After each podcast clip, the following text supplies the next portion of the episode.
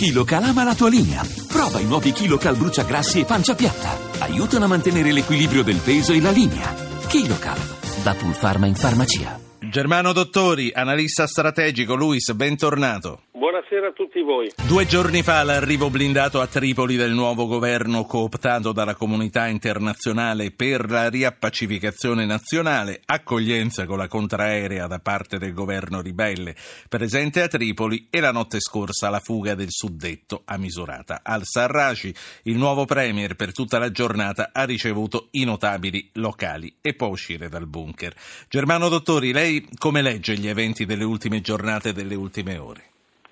Eh, premesso che sono rimasto molto sorpreso dalla velocità con cui gli eventi si sono susseguiti fino a determinare il capovolgimento sostanziale della situazione, eh, direi che eh, è stato cruciale soprattutto il posizionamento di alcuni uomini chiave molto forti a Tripoli come Bel Agi, che è stato ad Istanbul e secondo alcune fonti è passato anche per l'Italia pare che anche il nostro Paese abbia svolto un ruolo molto importante, soprattutto con il nostro eh, servizio di spionaggio esterno, che eh, ha lavorato per mesi diciamo, alla modifica degli atteggiamenti di alcuni personaggi particolarmente importanti sul fronte tripolino.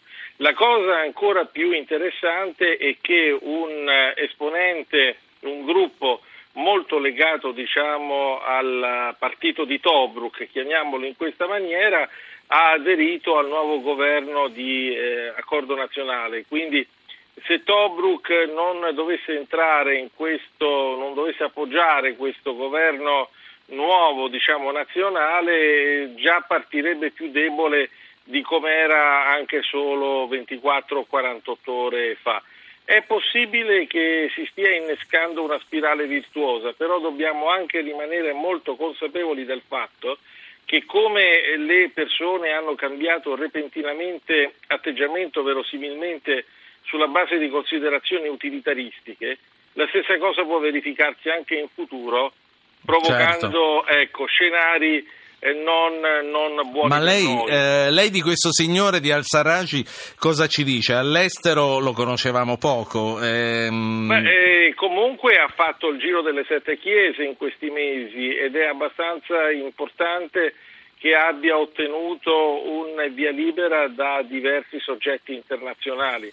Adesso vediamo cosa vuol far lui. Intanto pare che abbia preso il controllo tanto della banca di Libia, che diciamo è la cassaforte che permette di pagare i pubblici dipendenti se ci sono o comunque sì. anche... Aspetti dottori, pag- aspetti sì. un attimo, ascolti con noi i titoli del TG1 e ci sarà anche la Libia immagino. Caso Guidi, Renzi telefonata inopportuna ma norma sacrosanta con noi chi sbaglia va a casa, Boschi, rifirmerei quell'emendamento. Dopo le dimissioni della ministra dello sviluppo le opposizioni rilanciano dai 5 Stelle mozione di sfiducia a tutto il governo. Omicidio Regeni Giulio era seguito dagli 007 egiziani la missione del Cairo nel dossier che sarà consegnato a Roma. Parla al TG1 un reclutatore di jihadisti in Belgio, così è nata la cellula di Molenbeek, anche l'Italia a rischio. Istat a febbraio disoccupazione leggero rialzo, ma cala per giovani over 50, Poletti scenari incerti, ma trend positivo. Piombino, l'infermiera accusata di 13 morti sospette, si dice innocente il figlio di una vittima, la vidi fare un'iniezione letale a mia madre.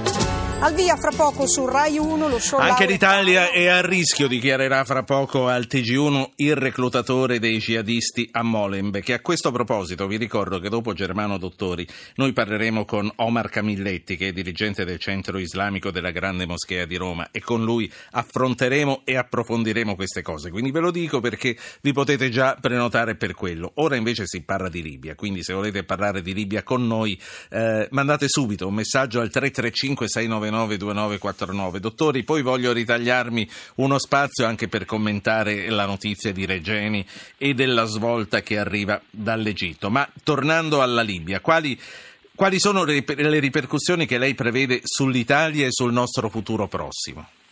Beh, facciamo alcune ipotesi. Eh, ammettiamo che il nuovo governo si consolidi e adesso gli strumenti anche finanziari per potersi consolidare, come dicevo prima, il nuovo Premier ha preso il controllo della Banca Nazionale di Libia e anche diciamo, dei terminal petroliferi, almeno così pare. Il passo successivo è eh, rimesso alle sue valutazioni, se chiedere o meno l'intervento internazionale di sostegno. Se lo chiede e le Nazioni Unite a quel punto eh, una, votano una risoluzione che autorizza l'intervento, si fa una missione per andargli a dare una mano e a quel punto veramente si concretizza lo scenario al quale l'Italia stava lavorando da tempo. E credo comunque che a queste condizioni, se c'è un minimo di calma a Tripoli, il nostro governo intenda esserci perché non è sfuggito a nessuno il fatto che Sarraj è arrivato a Tripoli scortato dagli inglesi. E siccome noi abbiamo degli interessi importantissimi in Tripolitania, interessi che si chiamano essenzialmente energia e controllo dell'immigrazione clandestina e illegale, è abbastanza evidente che eh, tenteremo di fare qualche cosa per certo, lei ha parlato, ha citato le ambizioni italiane. Lei crede che veramente l'Italia potrà essere paese guida nella ricostruzione delle istituzioni libiche?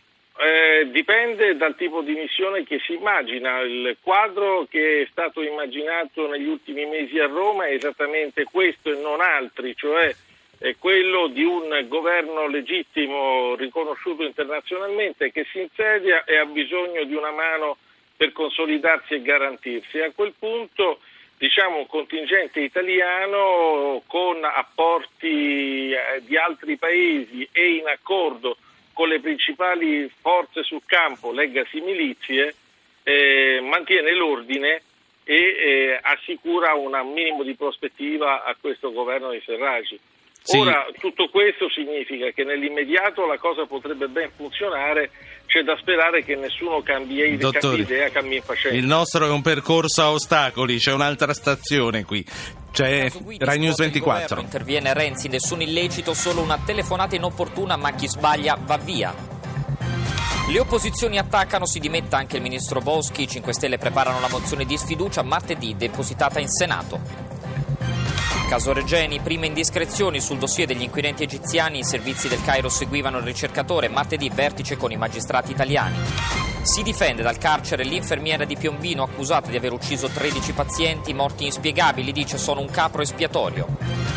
Gigi Proietti torna in tv nei panni Queste eh, le notizie del giorno, secondo Rai News 24. Germano Dottori, il mondo è grande e un po' lo giriamo con lei questa sera. Dalla Libia vorrei andare in Egitto, poi anche in Grecia e in Turchia. Sul caso Regeni, come ci stanno dicendo i telegiornali, pare che eh, una svolta sia prossima. Secondo i media locali, gli inquirenti egiziani starebbero per dare agli italiani dossier che i servizi di Al-Sisi avevano aperto su Giulio già dal suo arrivo al Cairo. Lei come vede questa svolta? Ma, eh, io credo che l'Egitto farà tutto quello che può per ricucire con l'Italia senza naturalmente perdere la faccia, perché per eh, le culture politiche di quei paesi perdere la faccia equivale a condannarsi in qualche modo a morte, tra virgolette.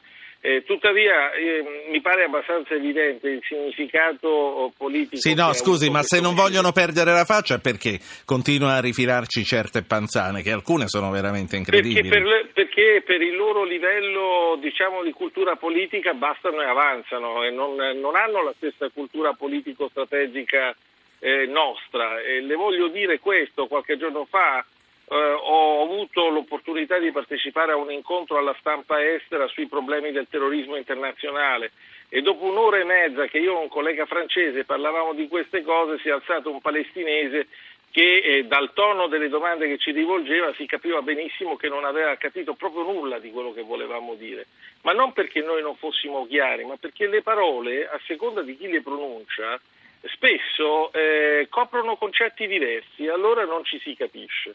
Quindi la, la, Babele non è solo linguistica ma è anche concettuale, ci sta ma dicendo credo in questo proprio mondo. di sì. Gli egiziani sono, stanno cercando di capire qual è il, il, punto di compromesso che noi possiamo accettare e si stanno progressivamente... Sì, ma noi vogliamo la verità e basta comunque. Ma quella non l'avremo mai se non in chiave riservata e oltretutto mi pare che sia abbastanza palese il valore di segnalazione politica che si è voluto purtroppo imprimere con questo omicidio, che poi tra l'altro è un valore di segnalazione rivolto non solo a noi italiani, ma anche agli inglesi e agli americani, che ha a che fare proprio con la composizione della situazione che è in atto in Libia. Faccio parlare, sì, faccio parlare, due ascoltatori che sono Claudio e Giovanni. Claudio sta a Termoli. Buonasera Claudio. Buonasera, grazie per avermi richiamato. Due grazie cose precisamente in merito al Belgio e a quello che sta succedendo. La prima, eh, noi abbiamo avuto 30 anni di terrorismo, non, non, di quello islamico ma quello italiano, però comunque ci sono stati dei morti in passato, quindi forse anche le nostre forze dell'ordine, i servizi segreti si sono organizzati negli anni, quindi riusciamo ad affrontare meglio adesso quello che già conosciamo. In Belgio non hanno mai avuto questi Almeno problemi. speriamo che sia così, speriamo di avere già dato, anche se non è detto. Poi... La seconda cosa velocissima, ho notato che tutti i giornali, i telegiornali in Italia abbiamo un attimino quasi deriso il fatto che non siano riusciti a trovare Salah nel centro di Bruxelles, in un quartiere notissimo, però ah, non ho mai sentito la controparte dire che noi in 40 anni non siamo riusciti a trovare Reina, Provenzano, che stavano anche loro, neanche in città grandi come Bruxelles, ma in un piccolissimo paese, Corleone.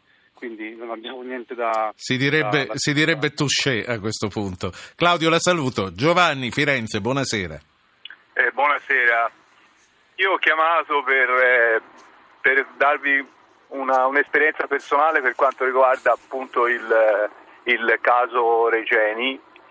Io mh, mm, eh, per questioni di lavoro e con tutte le autorizzazioni del caso eh, sono salito su una delle piramidi di, di Ghisa e dopo essere salito sono stato attenzionato dai servizi segreti dai servizi segreti egiziani perché dicevano che non avevo consegnato tutti i rotolini fotografici che io avevo scattato dalla, eh, dalla sommità della piramide. Questo per, per farvi capire, eh, si può immaginare cosa certo. possa essere di segreto dalla, dalla, da alcune fotografie fatte da, dalla sommità di una... Giovanni, di una ma lei che lavoro fa?